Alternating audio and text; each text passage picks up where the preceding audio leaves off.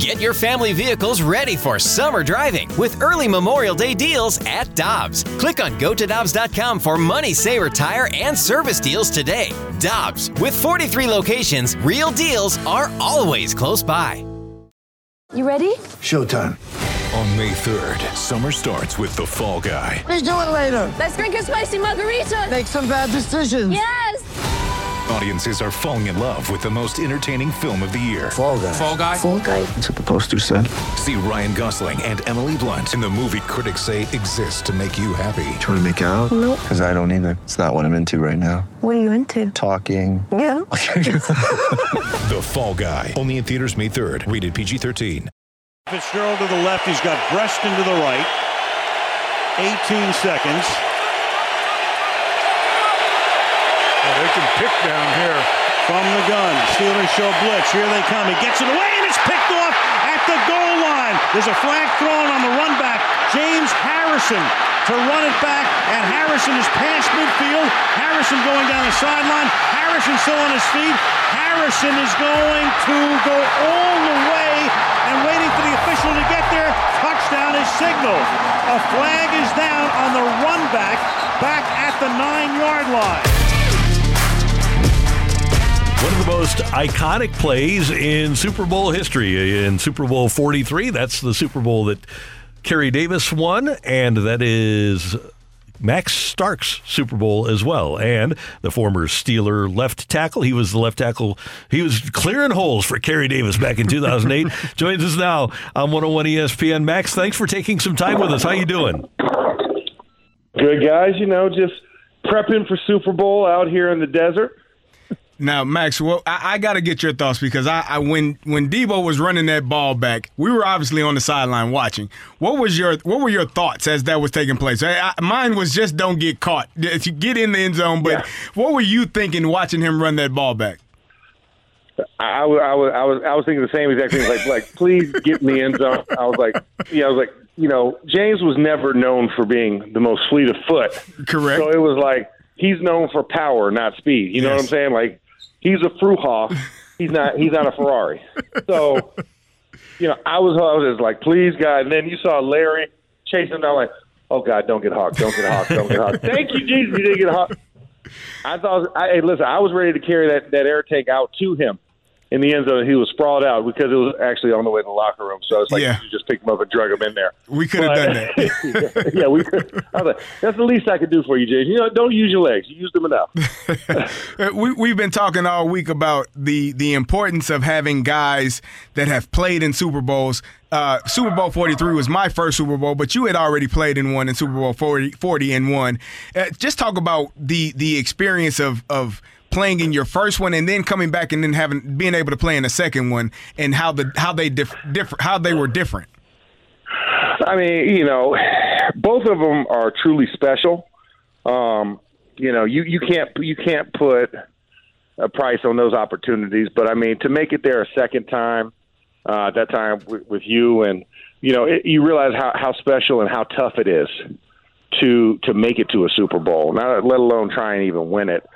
So you know, it was it was just one of those things where it was like, man, we did it. You know, you you come together, and every year's a different journey, right? I mean, we went through teams that we thought were better than other ones, but for some reason, you look back on, it, you're like, man, there was something special about this crew, man. I don't know what it was, and there was just being together, the unity, and then it just clicks at the right time for everything that that's perfect. Um, you know, I think that's where we kind of look at it and we say, okay, this was special. But I mean, I was blessed and fortunate. You know, you know, when you get one, you know, what's better than the first one? The next one. Indeed. yeah. Former Steelers and for a season, Rams offensive tackle with us. Uh, Max Starks with us on 101 ESPN. I, I just brought up, yeah, that you're one year here in St. Louis. I, re- I remember that. You came in and played for Jeff Fisher for that season. Oh yeah, oh yeah. Came in. My, so my my good buddy, the now GM of the Tennessee Titans, Ran Carthon. Uh, talk about running back connection. That was my running back in college at University of Florida. Ran and I came out together, um, and so Ran called me up and said, "Hey man, we got we got some issues. Rodger Saffold was uh was was was injured, and Jake Long was dealing with some with some injuries as well. You want to come in for a couple weeks and help us out?" Absolutely. Went for the workout and really vibe with you know Coach Boudreau, and it was it was a great opportunity, um, you know, to come in and just be around the organization. Jeff Fisher, funny enough, was actually college roommates and friends with, with my uncle Joey Browner. They went to USC together at the same time. So, so yeah, Small world. so, yeah, small world. So when Coach Fisher, the first time I met, him, he was like, "Holy hell!" He's like, he's like Starks. I'm like, I'm like, I know, I know. No, no, no trust me, I'm a Browner. He's like, "Oh man," we know how crazy Coach Fisher was. Um, so it was, so it was really cool to vibe with them and be and be out there in good old Earth City, Missouri. Mhm, right. Hey, Max, you, you talked about prepping for this game. What are your expectations uh, for the Eagles versus the, the Chiefs this weekend? So you know what was great? I, I had the opportunity. I was I, I did. Uh, I, I was one of the uh, hosts for uh, opening night last night um, for radio on on SXM. So I got to go out and actually interview the players, and you know just talking to them, the different vibes that they had was that you had one perspective where you know the Eagles. are You know this is this is something that you have a couple of guys where it's old hat, but really largely a, a brand new crew. When you think of the contributors and the guys playing in it, um, you know, and they were just kind of hyper. They're hyper excited. Eh, the bright, the, lights were bright. They were big. Everybody's looking around and really taking in the moment. And then you have the Kansas City Chiefs, a little bit more reserved, where you know they they've they've been in the Super Bowl third out of the last four years, you know, and they've hosted five straight AFC title games. So for them, you saw this kind of being a legacy moment for them because it's like, okay, you're going to come to three Super Bowls. You need to have a winning percentage after this Super Bowl, right? This is the rubber match for them um, coming back to the Super Bowl. So you saw a little bit more reserved. Uh, a couple of guys had, had a, were very cavalier with their statements about they're not looking at certain players on the other team. I will keep them unnamed to re- reduce the cannon fodder on the bulletin boards. But um, you know, it was just two very vastly different approaches. But I tell you, you know, one, you you know what they could do defensively. They've they've wrecked teams. I mean, they had 70 regular season sacks and then eight more in the postseason. So you come in this game with 78 sacks on, on, under your belt. That's a pretty damn good team, you know, when you're looking at the Philadelphia Eagles. And then offensively, I mean, Mahomes is Mahomes, but they're a team that's that's very balanced.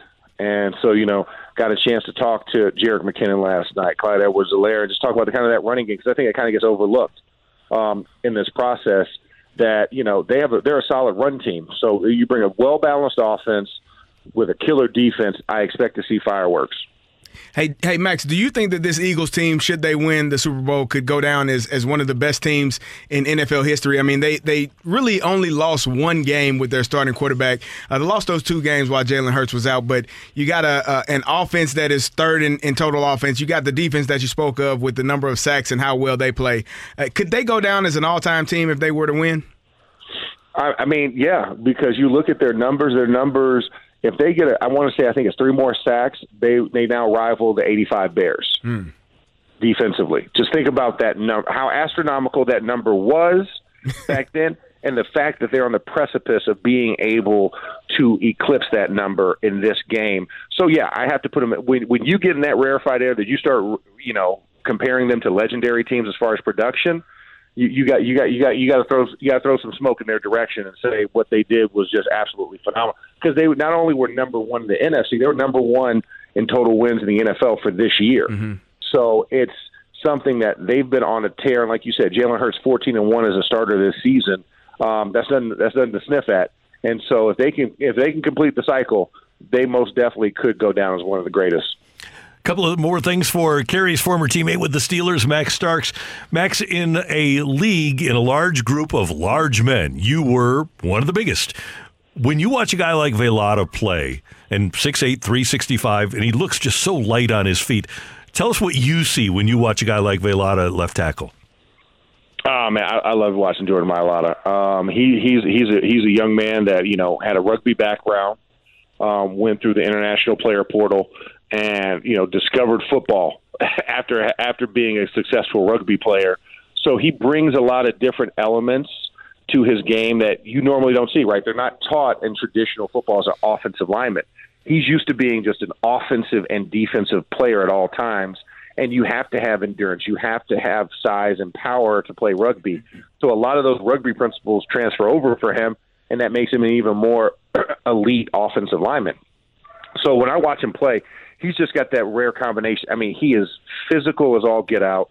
I mean, can absolutely just blow guys off the ball. You know, I was talking to Jason Kelce last night, and Jason said, "Man, he's like, you know, when you're pulling around the left side, I mean, with him, with, you know, with, with Jordan and with uh, Landon Dickerson, he's like, dude, I, I don't. I just like when I pull, it's like there's just a clear lane. Like I don't really have. I can bucket on an angle. I don't have to pull flat." Because they're just going to absolutely cave down, you know, whatever side when I'm coming around the angle. So it makes me look even faster. um, yeah, and, we, and so when you hear that compliment from the center on the team, a captain on that squad, I mean, that's the ultimate compliment to get that from your peer. Um, and him just give it unabashedly. So, I mean, that's something that I think is really special. And, you know, you can just go down the line. I mean, the rest of that unit, that, that, that offensive line is probably the best offensive line in the league this year.